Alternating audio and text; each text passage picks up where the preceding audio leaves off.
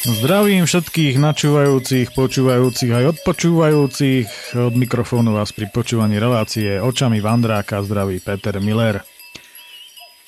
Vyzerá to tak, že keď túto reláciu budete počúvať, tak bude to v období od polovice apríla až do začiatku mája. Netuším, kedy presne bude táto relácia zaradená do vysielania. Vravím to preto, pretože e, určite nebude taká zima, ako je teraz, keď táto relácia vzniká a keď vám poviem, aká že zima, tak vás určite v tejto chvíli strasie. Nahrávam ju e, koncom februára, je začiatok konca februára, začiatok posledného februárového týždňa. Máme tu nádherné jamajské teploty, Lomnický štít dneska má príjemných minus 27 a výchricu. V Liptovskej tepličke e, kamaráti namerali minus 24 a v Poprade máme minus 22, čo je teda úplne v pohode. Aj keď tu fúka e, milý to vetrík výchricoidného charakteru až priam masakrálneho v spojení s týmto mrazom. Najlepšie teda bude, keď sa pôjdeme zohriať v rámci tretieho pokračovania cyklovandru, ktorý sme nedokončili a dneska ho dokončíme v rámci poslednej záverečnej časti. A vyberieme sa v rámci tohto vandru z Bielých vôd, kde som to zapichol v tej minulej relácii. Poberieme sa cez sedlo z Bojska, kde budem spať. No a zo sedla z Bojska pekne pôjdeme cez hnušťu do Revúcej, kde celý Vander ukončíme. Tak poďme teda na Vander do teplých krajín. Ja zo seba normálne nechápem. Donúcujem sa vstať o pol šiestej a ja normálne vstávam. Tento deň preto okamžite vyhlasujem za pamätný a tento dátum si v rámci svojho putovania po Slovensku budem na do smrti pamätať. O pol siedmej už mám všetko zbalené, tri výkričníky, a ja lúčiať sa s domácimi opúšťam biele vody a mierim dolomu nad Rimavicou. Bežné tulácké ráno. Slnečné, aj keď chladné ráno predznamenáva výnimočný deň, pretože trasa, ktorou dnes pôjdem a ktorú som si včera večer naplánoval, slubuje nezabudnutelné zážitky. Od Rosy mokrou cestou, teda odchádzam z bielých vôd a na kryžovatke lesných ciest sa podujímam preskúmať, kadiaľ, že to vlastne vedie tá cyklotrasa do lomu nad Rimavicou, keďže avizovaná trasa je raz taká dlhá ako tá, ktorou som už do lomu dvakrát išiel. Držím sa teda značky a neustále stúpam čoraz strmšie hore dolinkou po lesnej ceste, ktorá je vydatne zmáčaná od ranej rosy natoľko, že mi pri každom zábere v stojke na šmiklavých kameňoch prešmikuje zadné koleso. Chcelo by to náhon aj na predné. Asi si raz taký bicykel vyrobím. Cesta vedie akýmsi vaňovitým korytom a neustále sa veľkým oblúkom stáča doprava smerom nad biele vody a strmosť sa neustále zväčšuje. Trasa to je barzo zbrutalizovaná a ja som po chvíli mokrý ako oprávár od kvapov v Anglicku. Fučím viac než Julius Fučík a tak už aj vedúci lesa o mne bez pochyby vie, čo ma samozrejme hneď z rána nesmierne teší. Les je tu veľmi príjemný a dodáva mi potrebnú energiu a sviežosť do tela. Napravo sa nad cestným korytom črtá lúka aj s nejakou drevenicou. O pár metrov ďalej už vychádzam na kryžovatku lesných ciest pri chatovej oblasti, odkiaľ sú opäť ďaleké výhľady smerom na polianu a široké okolie, ktoré som už popisoval pri prechádzke po okolí Bielých vôd. Teraz sa nachádzam rovno nad nimi v nadmorskej výške 1040 metrov. Zistiac, že som z ranného rock'n'rollu pedalového, úplne premočený ako trenky maratónca, dávam si krátku prevetrávaciu pauzičku a sledujem jelene, ktoré raňajkujú na susednej lúke asi 30 metrov odo mňa a ešte ma nezaregistrovali. Ja už by som tiež niečo zjedol a tak sa časom poberám ďalej. Ocitám sa asi 600 metrov vzdušnou čiarou nad prameňom Ipľa na hrebení vo výške 1052 metrov. Je to najvyšší bod dnešného putovania na bicykli, čo už hladný veľmi neriešim a po napojení sa na lúkach po čierťažov na hlinenú, miestami kamenistú cestu, sa bez zastávok presúvam do lomu nad Rimavicou. Po tomto nádhernom okolí, ktoré som už podrobne opísal na inom mieste, však neustále pokukujem. To sa ani ináč nedá. V lome zaliezam do potravín, kde si kupujem makovník a kyslé mlieko. Pri pokladni stojí milá babka s plným košíkom, ktorá ma okamžite púšťa pred seba.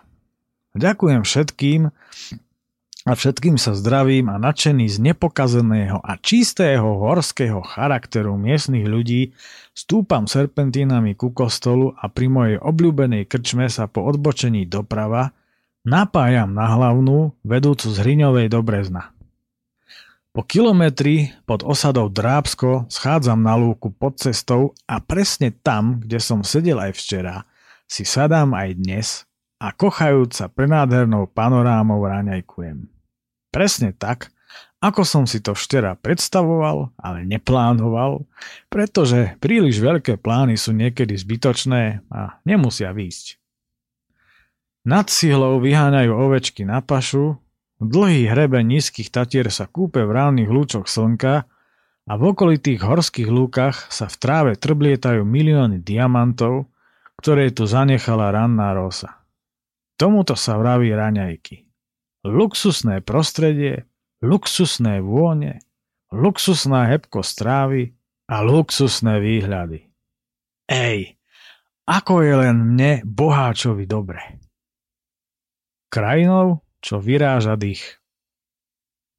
Za osadou Sedmák cesta stúpa z ostra do kopca až na sedlo Tlstý javor a než sa cesta ponorí do útrob hustých smrečín zastavujem, Bicykel nechávam na lúke nad cestou a peši vystupujem na 1061 metrov vysoký dlhý grúň a až teraz sa de facto ocitám na najvyššom bode v rámci mojej dnešnej trasy, no bez naloženej opachy.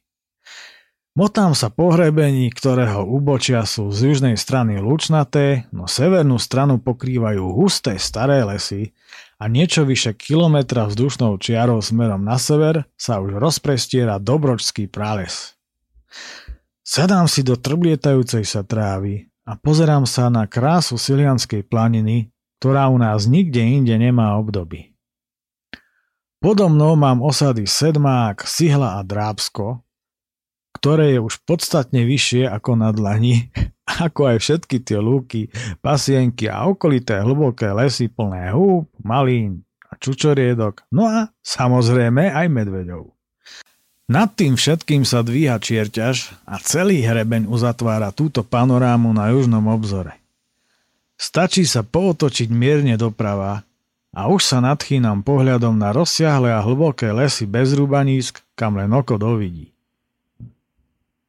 Ďalej je vidieť záver kamenistej doliny, ktorá tu splýva so Silianskou planinou a vzadu na juhozápade sa dvíha jej majestát Poliana osobne, aj s celým dlhým hrebeňom tiahnúcim sa severovýchodným smerom. Sedím tu bezmála hodinu, lebo tento výhľad je doslova magnetický. Všetko samozrejme fotografujem, aby sa týmto výhľadom mohli pokochať aj iní podobne postihnutí. Po strmej luke sa vraciam k naloženej opache a v zápäti sa už tverám do sedla Tlstý javor, ktoré leží vo výške 1015 metrov.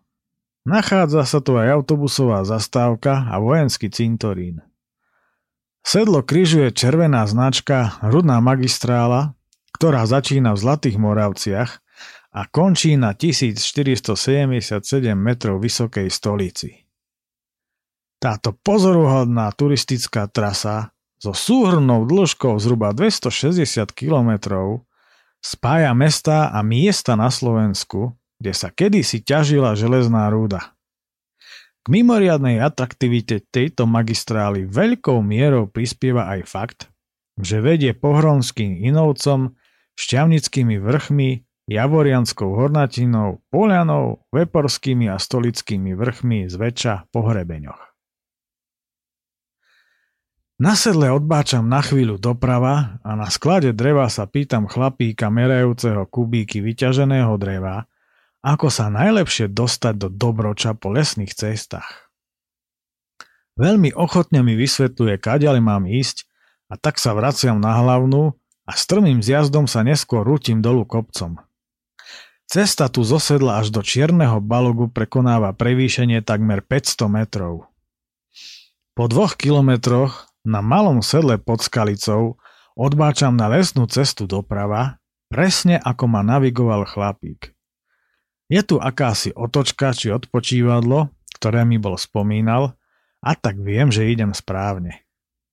Po kilometri na ďalšom malom lučnatom sedle objavujem doslova obrý starý javor, ktorý dominuje tejto lesnej čistine a ja ho samozrejme dokumentujem.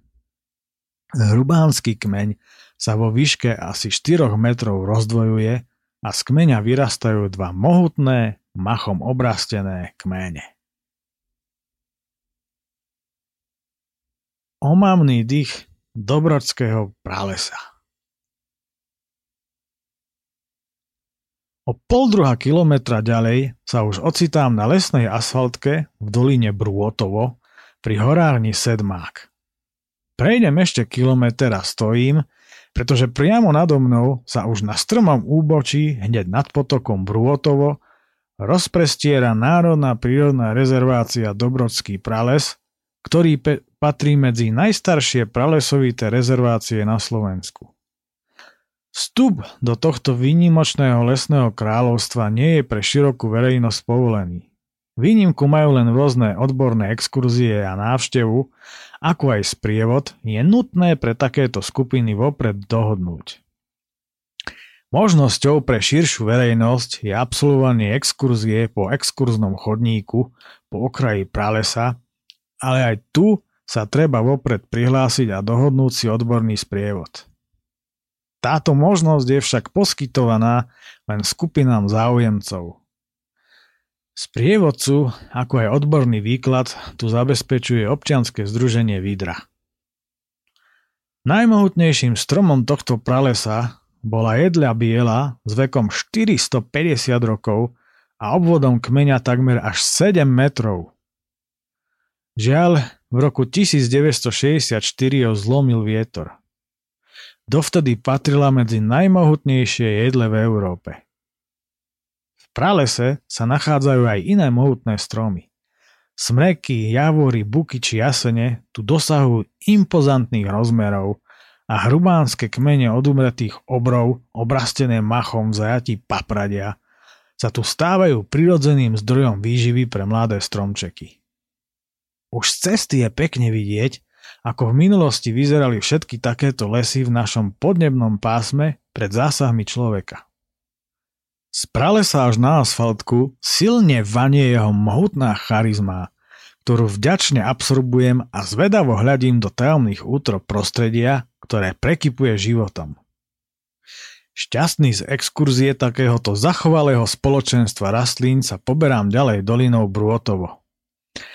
Po vyše 6 kilometroch sa vynáram z lesa a pomedzi hrajúce sa deti z nejakého tábora slalomujem po celkom solídnej asfaltke, ktorá má popri potoku, ktorý lemujú úbočia s úzkými pásikmi políčok, privádza do dediny Dobroč. Jedná sa o sympatickú horskú dedinu, ktorá je v rámci zástavby spojená s Čiernym balogom, Janošovkou, Komovom, Fajtovom, Vidrovom či Krámom, takže sa tu vlastne jedná o akési takmer 9 km dlhé súdedinie. Som zástancom toho, že keď si Hviezdoslav mohol vymýšľať novotvary, tak môžem aj ja. Len dúfam, že sa to nebudú musieť učiť deti v školách. V doline na kraji krkali havrami Bože moja, pán môj, čo ide byť s nami? Vešať nás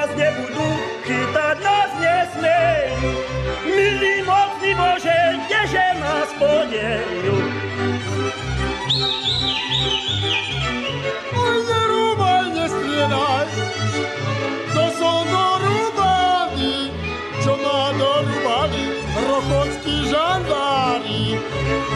Ale chlapci, ho!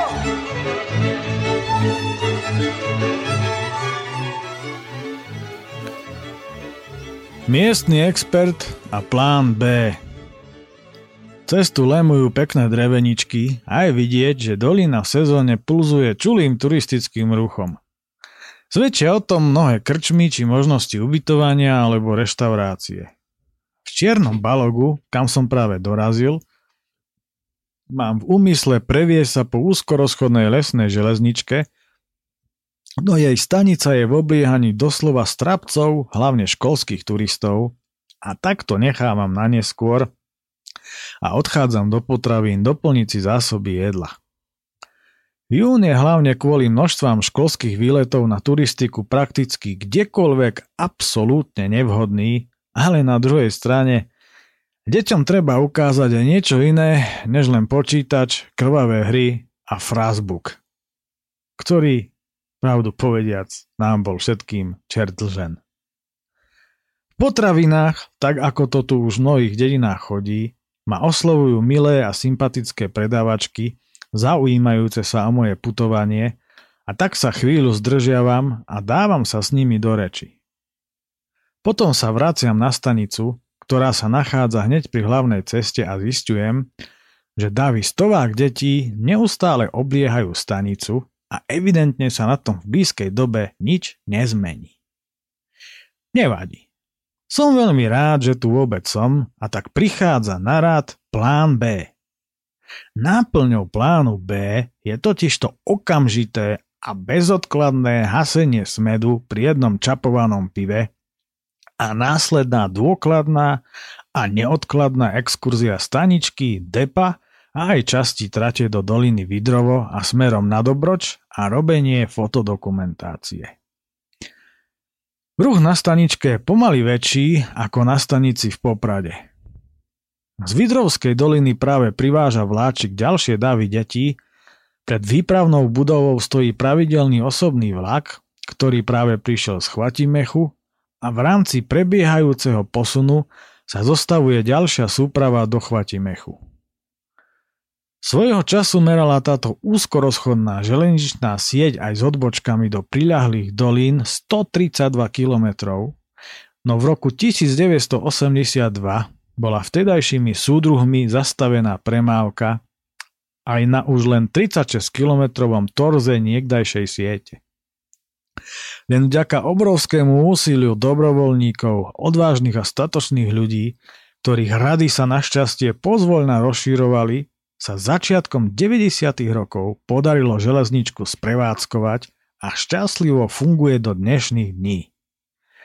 Dnes je v prevádzke 16 km tejto, kedysi najdlhšej lesnej železnice na Slovensku a pravidelná osobná doprava tu funguje v sezóne od mája do konca septembra.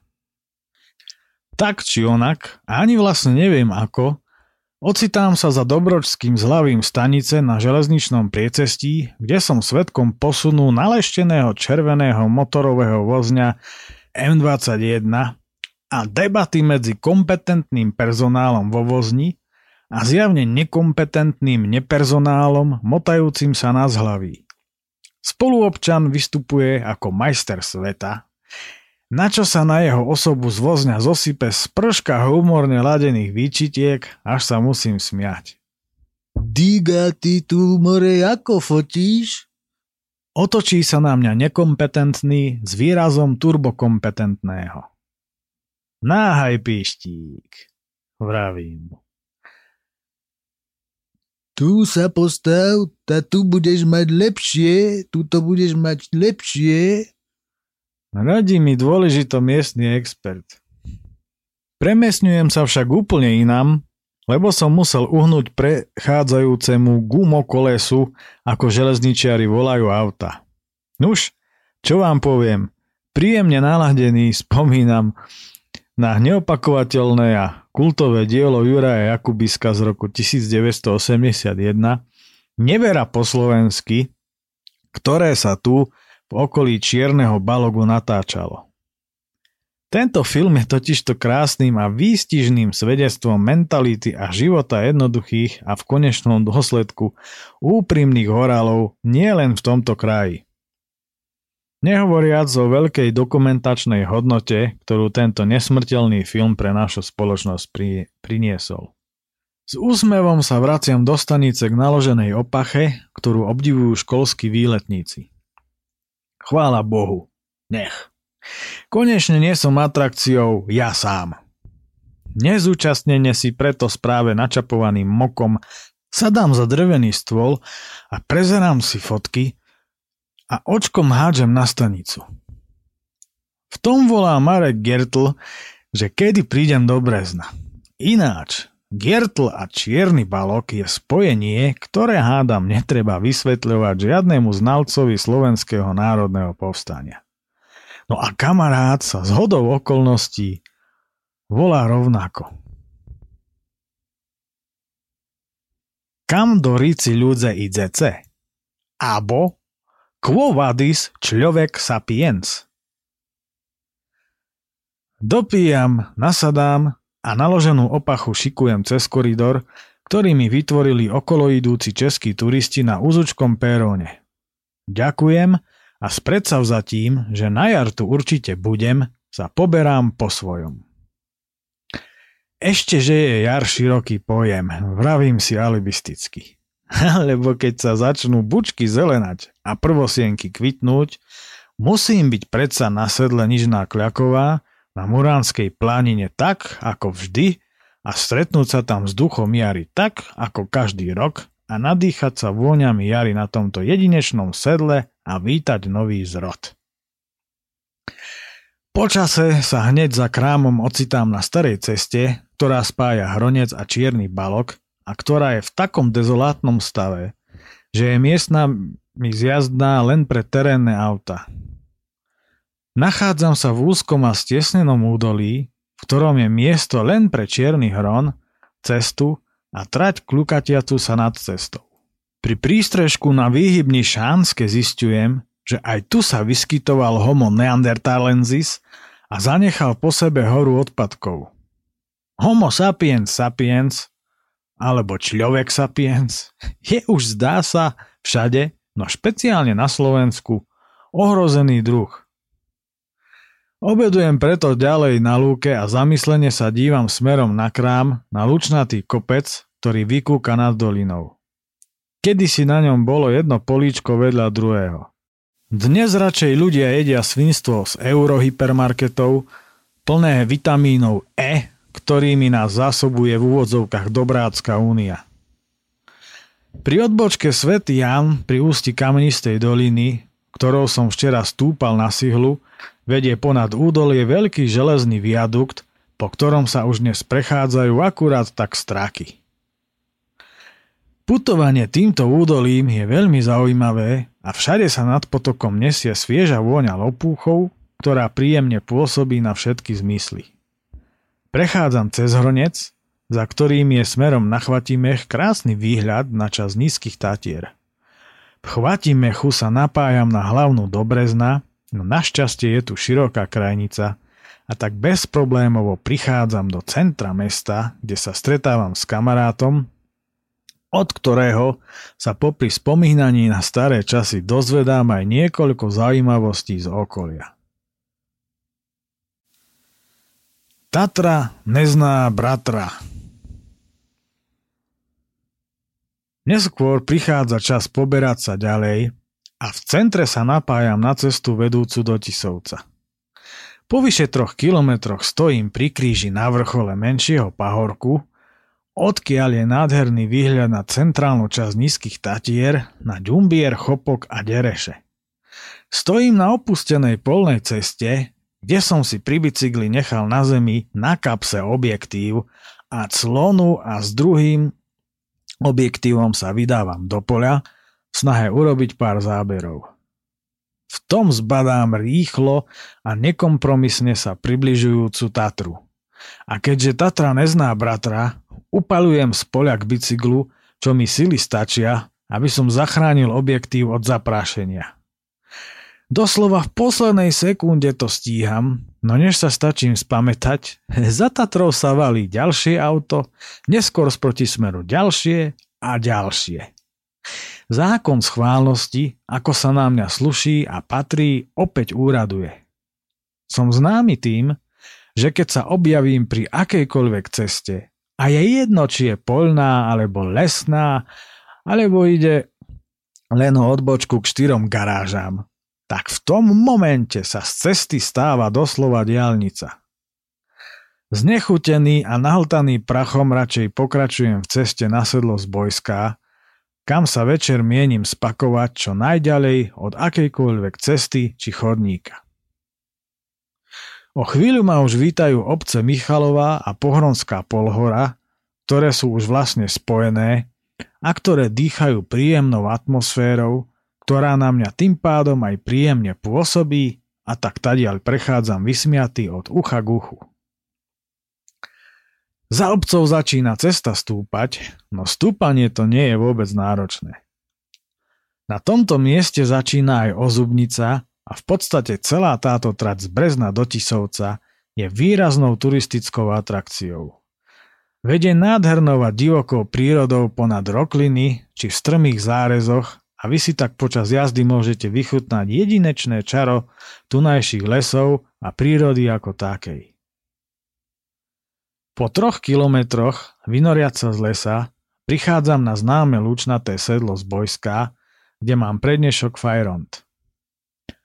V stojke stúpam po strmej polnej ceste k Salašu, kde nechávam naloženú opachu a len s vodou a fototechnikou strmo stúpam do kopca nad Salašom až hore pod les, aby som odtiaľ urobil pár podvečerných záberov.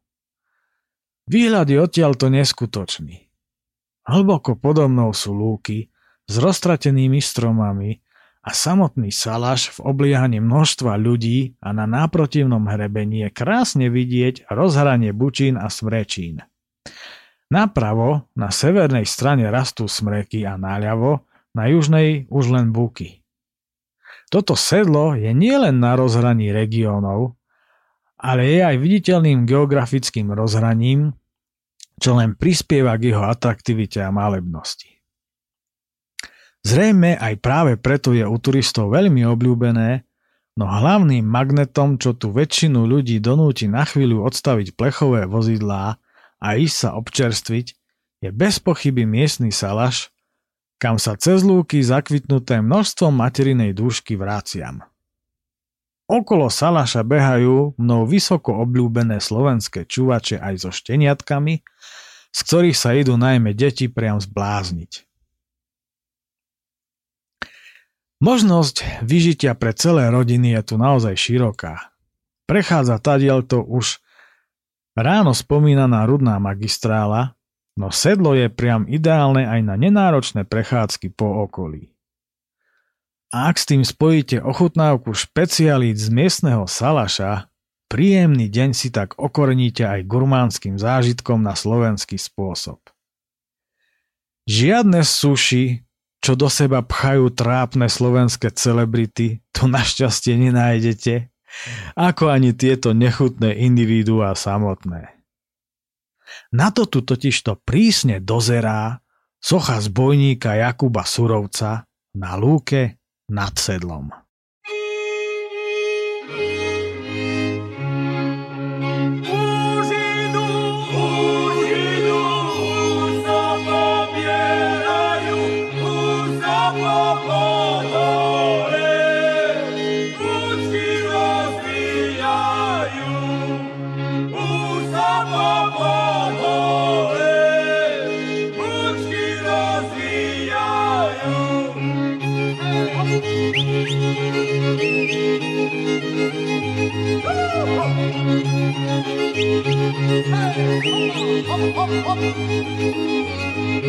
Za wrcami dziewczana wielkie koło, żeby si mi jeszcze frajereczku goło.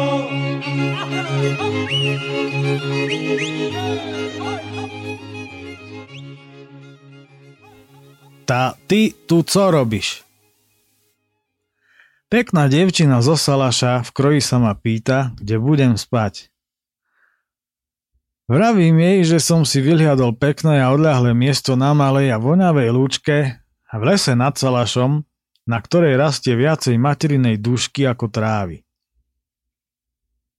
Poťažkala si, že by sa jej duška zišla, lebo na okolí žiadnu nevidela a duškový čaj už nepila ani nepamätá. Vravím jej, nech mi dá košík, že jej ho nazbieram plný. Potešená a prekvapená mi podáva malý košík a ja sa opäť štverám do kopca nad Salašom po zakvitnutej lúke plnej margaretok, zvončekov, klinčekov, no a samozrejme materinej dušky. Nuž, čo človek neurobí pre peknú babu? Po návrate dievčaťu spôsobujem veľkú radosť a tým pádom aj sebe. S čerstvo načapovaným pivom vychádzam na terasu, kde na mňa hľadí akási známa tvár, ktorá sa nápadne podobá na kamaráta šestia z Popradu, len bez vlasov. Okamžite ma prekvapený identifikuje skôr, než ja jeho, ostrihaného, a obidvaja sa čudujeme, čo tu jeden aj druhý robí. Zakončoval tu s partiou 23-kilometrovú túru zo závadky nad Hronom dolinou Hronca cez sedlo Burda a Kučalach. Pekne. Vymieňame si dojmy, popijame pivo a keď sa začína zošerievať, poberám sa aj s bicyklom na vyhľanuté miesto, vzdialené asi 800 metrov od Salaša. Tu sa v objatí starých smrekov, ktoré majú konáre až po zem, rozkladám na malej lúčke.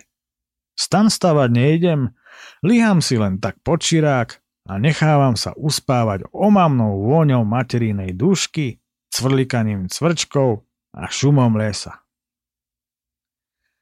Dnešný nadmieru a nadplán vydarený deň zhltol len 65 kilometrov.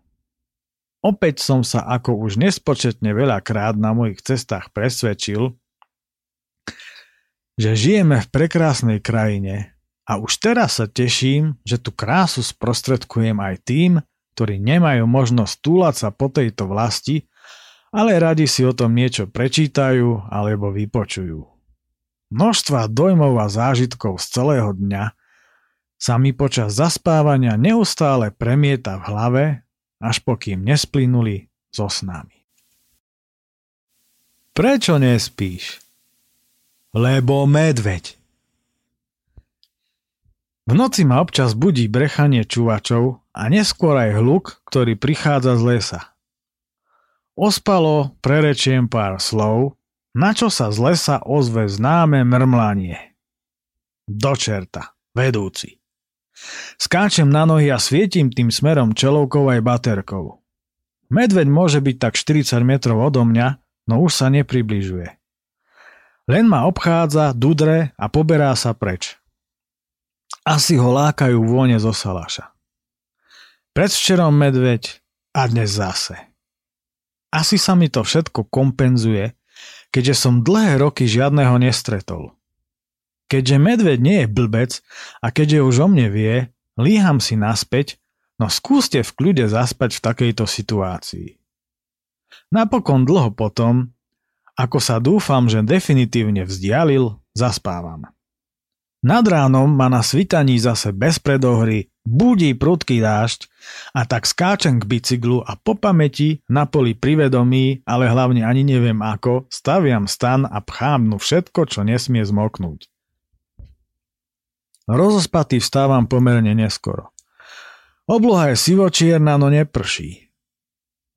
Okolo desiatej po balím stan a schádzam na salaš, kde si naberám do všetkých fliaž vodu.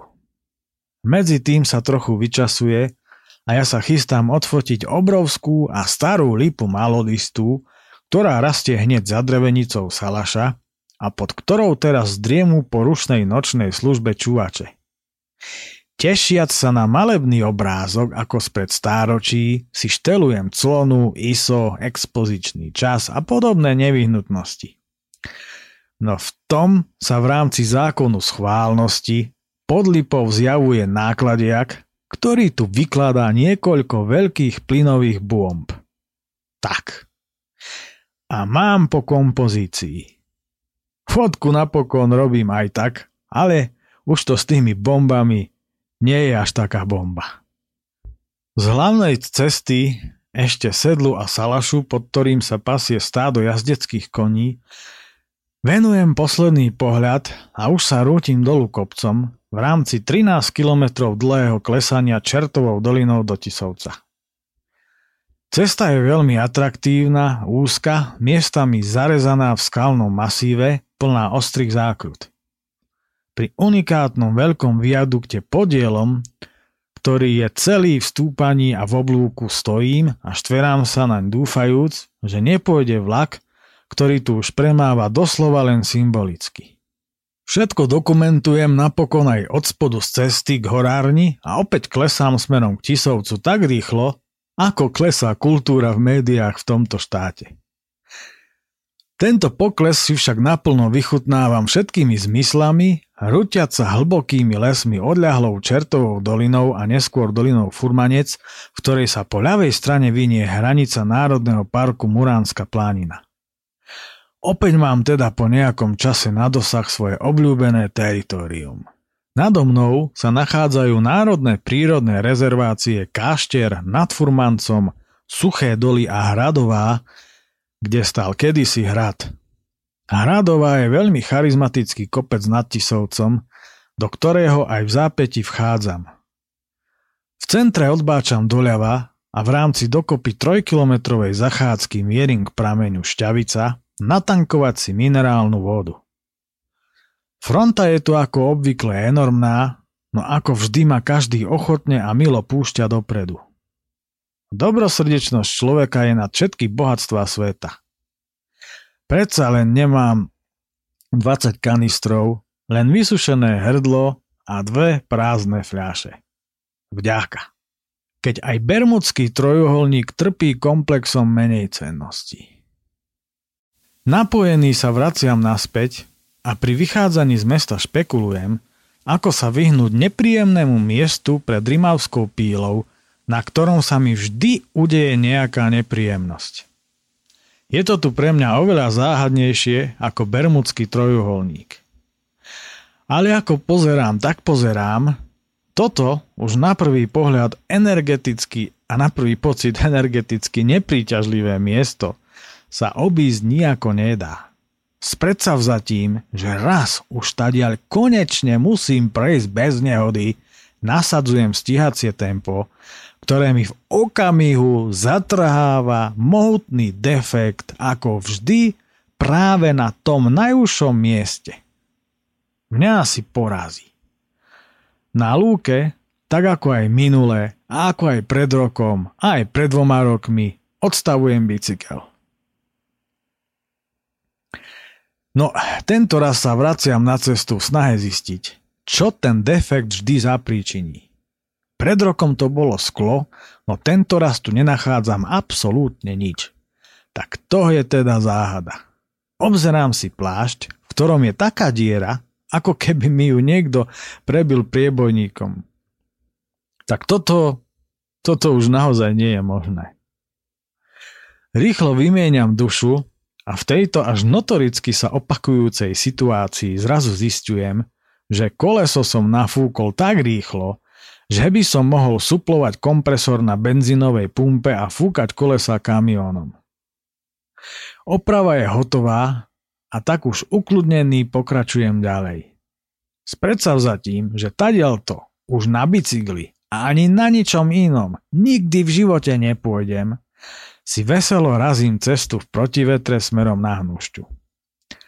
V tejto chvíli samozrejme ešte ani náhodou netuším, že tadiaľ to budem prechádzať v auguste, keď pôjdem k Žiarislavovi, nad Kokavu nad Rimavicou na festival Vatra.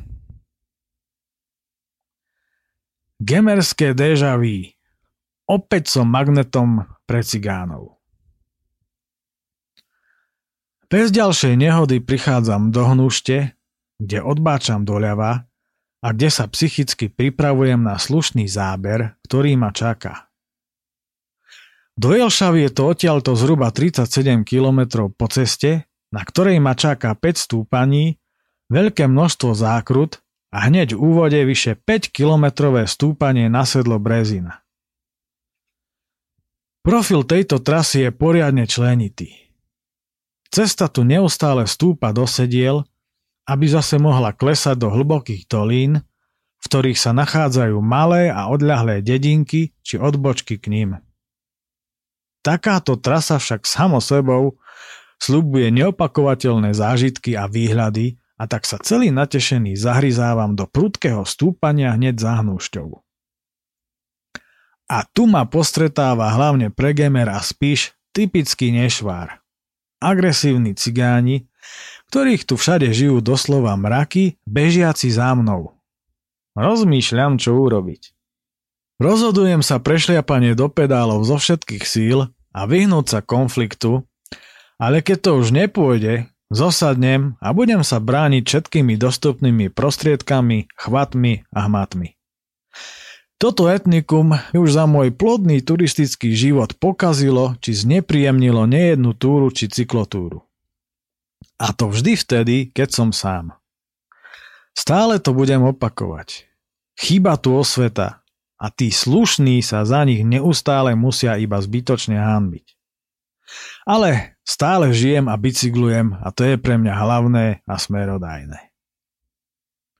Šťastlivo im unikám, keďže po chvíli ich beh do kopca prestáva baviť, však sú leniví a ja si tak konečne v pohode vychutnávam stúpanie po ceste s minimálnou premávkou hore bukovým lesom.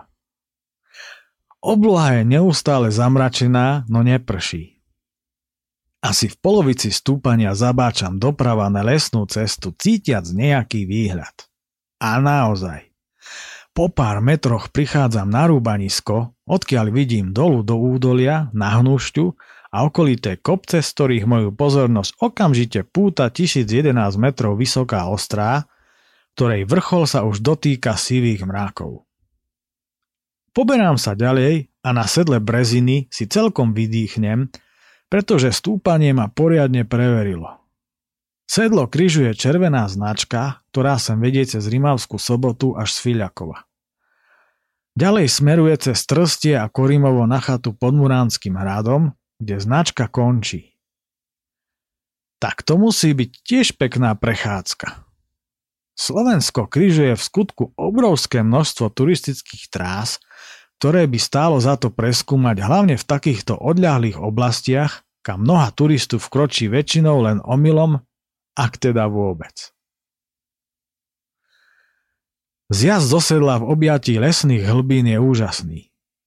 Nad brádnom stúpam na ďalšie sedlo a uprostred zjazdu z neho zastavujem na lúke. Bicykel nechávam v kríkoch pri polnej ceste a vydávam sa na pešiu prechádzku na lúčnatý kopec nado mnou, ktorý slubuje pekné výhľady, tak uvidíme, či neostane len pri sluboch. Neostalo. Na kopci plnom kvitnúcich klinčekov karpatských a modrých zvončekov sa kochám výhľadom na okolitý, absolútne odľahlý a zabudnutý kraj, o ktorého existencii a kráse nemá mnoho našincov ani len potuchy. Hore, severne, poriadne vysoko nad údolím a cestou, sa na vrchole úzkeho kopca, ktorý je po bokoch zalesnený, nachádza dedinka Poproč, kam sa hodnú chvíľu upína môj zrak v snahe predstaviť si, ako to tam asi môže vyzerať. Musí to byť malebná dedinôčka s luxusným výhľadom do ďaleka, ale hlavne na všetky strany. Spať tam tak počirákom na lúke. Hmm, možno raz.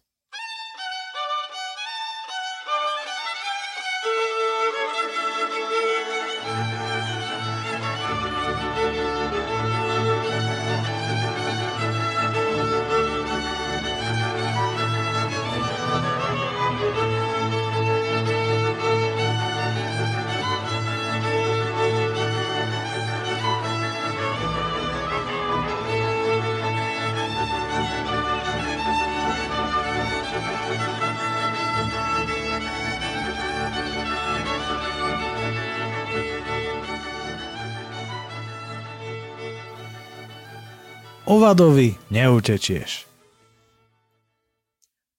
Napravo sa zase dívam ďaleko do dolín smerom na Radkovú a Nandraž a s ľúbosťou nakoniec nechávam zrak spočinúť na husto zalesnených kopcov, bez rúbanísk, kam len oko dovidí. Paráda. Pod kopcami sa na podhorských lúkach, kde tu pasú ovce a kravy, a lúky sem tam spestruje osamelý orech či plánka alebo čerešňa. Všetko sa snažím aj pofotiť, no tento zámer mi však znepríjemňujú enormné množstva ovadov, ktoré sú tohto roku strašne premnožené. Zaostriť a nehýbať sa znamená nechať sa dobrovoľne poštípať od minimálne 10 ovadov v priebehu pár sekúnd. Prchám radšej z kopca, v kríkoch si vyzdvihujem odloženú opachu a v zápäti sa už oddávam z jazdu. Svoju rýchlosť v určitom úseku odhadujem na nejakých 65 km v hodine keď ma prekvapuje ovad, ktorý ma prenasleduje už z kopca a veselo ma predbieha s takým zrýchlením, aké je možné vidieť u triskových stíhačiek, aby si na mňa neskôr, keď mám plné ruky práce udržať korman, sadol a poriadne ma poštípal. Vôbec sa tomu nečudujem, pretože, a to možno málo kto vie, Ovad je absolútnym rekordmanom v rámci rýchlosti letu. Podľa niektorých prameňov dokáže letieť rýchlosťou až 1300 km v hodine, čo sa mi ale pravdu povediac vidí poriadne prehnané. Ale fakt je ten, že v zrýchlení bežne dokáže prekonať rýchlosť zvuku. A ja sa mu potom môžem snažiť uniknúť. O chvíľu už zarezávam do ďalšieho strmého stúpania, neustále od seba odháňajúc ovady, ktorých sú tu také mračná ako pri Dunaji komárov. Bolo by zaujímavé, čo by sa dialo, keby tadiaľ to práve teraz viedla jedna z etáp cyklistických pretekov okolo Slovenska. V Radkovej sa stáčam doľava smerom na ploské a ako si po prebdenej noci začínam pociťovať deficit síl. Doplňam preto okamžité cukry v podobe hroznového cukru a kadiakých nezmyslí tyčiniek, a zajedám to úhorkou, aby som doplnil aj minerálne látky. Celý deň, napriek tomu, že je zväčša pod mrakom, je nenormálne dusno ako v skleníku. Indický vidiek na gemerský spôsob Z ploského mierne stúpam smerom na červeňany a v početných serpentínach už pociťujem, ako sa mi vracajú sily. Dobrá nálada sa preto stáva ešte lepšou, no nie až takou bezhranične euforickou, aby som mal neskôr odvahu zastať v Červenianoch a ísť si obzrieť tunajšiu historickú pamiatku, Vysokú pec. Dôvodom sú davy turistov z Indie, ktoré však túto technickú pamiatku veľmi neobdivujú, skôr sa okamžite zaujímajú o moju osobu a tak preventívne pokračujem v smere jazdy rýchlým tempom. Po necelých dvoch kilometroch ma po ľavej strane cesty zaujme pozorúhodná banická osada Rákošská baňa, ktorá síce nevyzerá na to, že by v nej žili spoluobčania, no radšej nezastavujem. Stojím až v Rákoši, na konci dediny v kopci pred potravinami, aj to po uistení sa, že je vzduch čistý a hlavne voňavý. Musím si kúpiť minerálku a niečo na jedenie. Medzi tým, ako konzumujem chutný výtvor jednej z gemerských pekární, sa úplne vyčasuje a na cestu poriadne pripeká. Z chládku z podstrechy na cestu leziem dosť neochotne, no už sa teším do revúcej a tak už v zápäti šliapem v ústrety dedine Nandraš, ktorá takisto, ako aj všetky dediny na Gemery, pripomína indický vidiek. Nechápem, ako sa niekto môže neustále trepať na dovolenky do exotických krajín, keď si neváži a nevie vychutnať exotiku doma, zadarmo a ešte aj s adrenalínom, ktorý mu cestovky nezabezpečia ani len omylom. Hneď na konci dediny cesta strmo stúpa Slnko neskutočne pečie A ja do seba v prudkom stúpaní v stojke nechcene z plných pľúc inhalujem v úvodzovkách vône, vinúce sa s príbytkou exotických vidiečanov. No neužite si to. Kopec však končí tak náhle, ako sa na ceste zjavil a predo mnou je príjemný oddychový úsek až do Jelšavy. Dostávam sa na lúky, kde schádzam z cesty a dívam sa smerom na juhovýchod, kde ma zaskakuje až prekvapivo ďaleký výhľad na veľkú časť nekonečnej roviny v Maďarsku v diaľke. Po chvíli sa už ale ocitám v čoraz devastovanejšej Jelšave. Nie je cestovka ako cestovka, nie je turista ako turista. Jelšava je takisto, ako aj väčšina gemerských miest, starým baníckým mestom, no z nedávnej histórie je známa skôr v úvodzovkách dočasným pobytom ďalších turistov, tentoraz až zo vzdialených oblastí niekdajšieho Sovietskeho zväzu, ktorých tu v roku 1968 došikovala cestovná kancelária Biľak Military Tour. Neburákov sovietských turistov, nechaných na pospas osudu, a po roku 1989 už aj bez Varšavskej zmluvy sa až v roku 1991 údajne ujala roková cestovka Kocáb Tour a turisti z Jelšavy ako aj z celého vtedajšieho Československa odtiahli aj s vojenskou technikou domov. To, aká bola v skutočnosti pravda, nech si dohľadá každý sám. Ale ak si niekto myslí, že jeden rocker dokázal odtiaľto vyhnať armádu. Je mi ho ľúto. Všade, kde títo turisti bývali či pôsobili, po sebe zanechali obrovské škody na životnom prostredí, na budovách a podobne.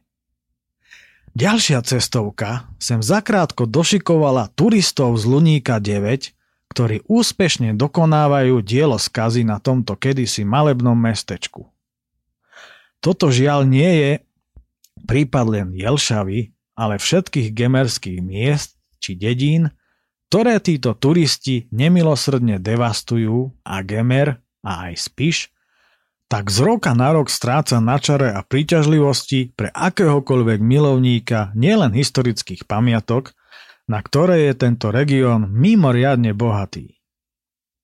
S príjemným zistením, že na Gemery sa turistickému ruchu výborne darí aj po rokoch, už dávam zvýšený pozor na hlavnej ceste do Revúcej, pretože nemá krajnicu a po niektorí šoféry zase zdravý rozum. Idem na hrane asfaltu a aj napriek tomu sa dívam po krajine, idúc malebnou dolinou, na ktorej konci stojí mohutná skalnatá hradba Muránskej planiny, za ktorú v tomto kraji zapadá slnko.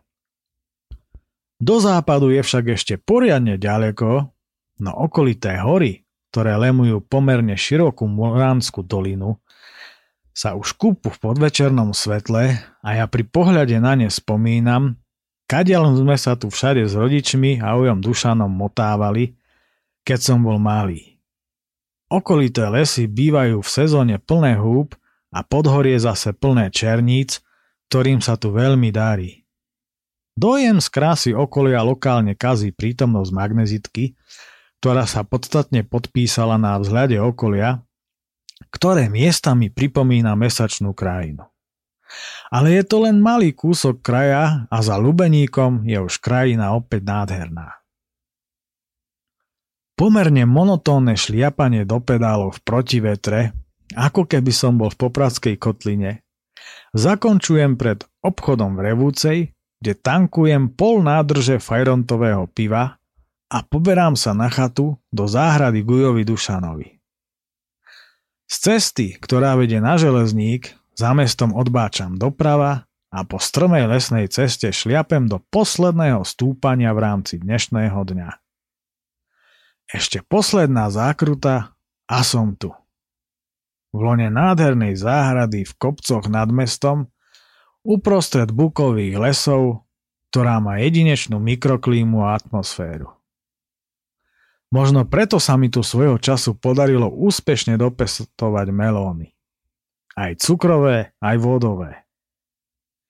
Na strmom svahu nad záhradou sa v silnom vetre ohýbajú vrcholce bries, osík a bukov, no tu dolu sa ani lístok nepohne. Dýcham zhlboka a pri pohľade na natešenú vočicu zoru konštatujem, že sa tu budem vždy rád vracať. Zase sa mi pozajtra odtiaľto nebude chcieť šliapať do popradu. Celý dnešný deň ma za každou zákrutou neustále utvrdzoval v tom, že žijeme v nádhernej krajine, ktorú sa oplatí neustále spoznávať. Biodiverzita, ktorá ma popri dobrej nálade neustále sprevádzala počas celej cesty, je toho jedným z mnohých dôkazov, ako aj fakt, že aj ten exotický adrenalín k putovaniu po Gemery už ako si neoddeliteľne patrí. Do pozornosti by som však dal hlavne úsek cesty medzi Hnušťou a Jelšavou, ako aj okolité kopce s nádhernými a ďalekými, možno až prekvapivými výhľadmi, ktoré sto- stojí za to zažiť. Jedná sa o veľmi odľahlý a pre väčšinu ľudí pomerne neznámy kraj, ktorý je priam ideálny na podobné túlačky. Na záver ešte pár suchých, aj keď pri ich dosahovaní som suchý rozhodne nebol, faktov. Dnešná etapa zo sedla z Bojska do Revúcej merala 84 km, nastúpal som 1624 metrov a naklesal 2027. Bol to zážitok a tak vďaka zaň. Tak. Týmto sa končí tretia časť kratučkého seriálu v rámci tejto relácie, aj v rámci tohto vandru. Kde budeme vandrovať na budúce, to ešte ani sám netuším, ale na záver ešte musím povedať dve informácie a z toho z tej prvej sa určite väčšina z vás bude smiať, ale ja to musím povedať, ono sa to totiž to stalo a je nutné to povedať. No. Tak sme rôzni ľudia samozrejme a o tom to je celé. Písali mi v dvoch prípadoch turisti z Čiech, že by chceli levne alebo teda zadarmo prespať u môjho uja, či poskytuje takýto druh ubytovania, keďže sa to dočítali v mojich článkov a počuli to v mojej relácii, lebo často tam spávam a spomínam to. Prosím vás, pre Boha živého. To je súkromný pozemok, súkromná chata a Ujo je moja rodina to nie je hotel, jednoducho je to rodina a preto tam chodím spávať, takže Ujo neposkytuje žiadne ubytovania a ani takéto veci. Neviem, prečo bolo toto takto pochopené, práve preto toto spomínam. No tak musel som to povedať. Ešte jednu vec by som chcel na záver povedať. Osobne na Facebooku nie som a to môžem odprisahať, mne je to úplne jedno a kto ma pozná vie, aký mám názor na Facebook. Aj na tých, kto, kto ho zakladal a prečo ho zakladali, ako v tomto mám jasno, takže mňa tam nikto nikdy nenájde. Lenže, niekto na Facebooku s rovnakým menom ako ja figuruje, tak vás poprosím, nespájať si ma s týmto človekom, nech už ide o kohokoľvek, nie som to ja Píše aj na Facebook Slobodného vysielača, na to som bol už viackrát upozorňovaný a stotožňovaný, ale nie som to ja. Ja na Facebooku nie som a nikdy, nikdy ani nebudem. Takže asi tak. Dobre, ešte e-mail na túto adresu a ten znie oči prírody zavinač gmail.com a prosím vás, dúfam, že sa v Čechách nikto nenahnevá. Ja naozaj toto šlo o dva prípady, takže ako neberte to. Berte to, berte to športovo. No. Tak majte sa teda pekne a budeme sa počuť opäť na budúce. Od mikrofónu sa s vami lúči Peter Miller a dovidenia a do počutia. Táto relácia vznikla za podpory dobrovoľných príspevkov našich poslucháčov. I ty sa k ním môžeš pridať. Viac informácií nájdeš na www.slobodnyvysielac.sk Ďakujeme.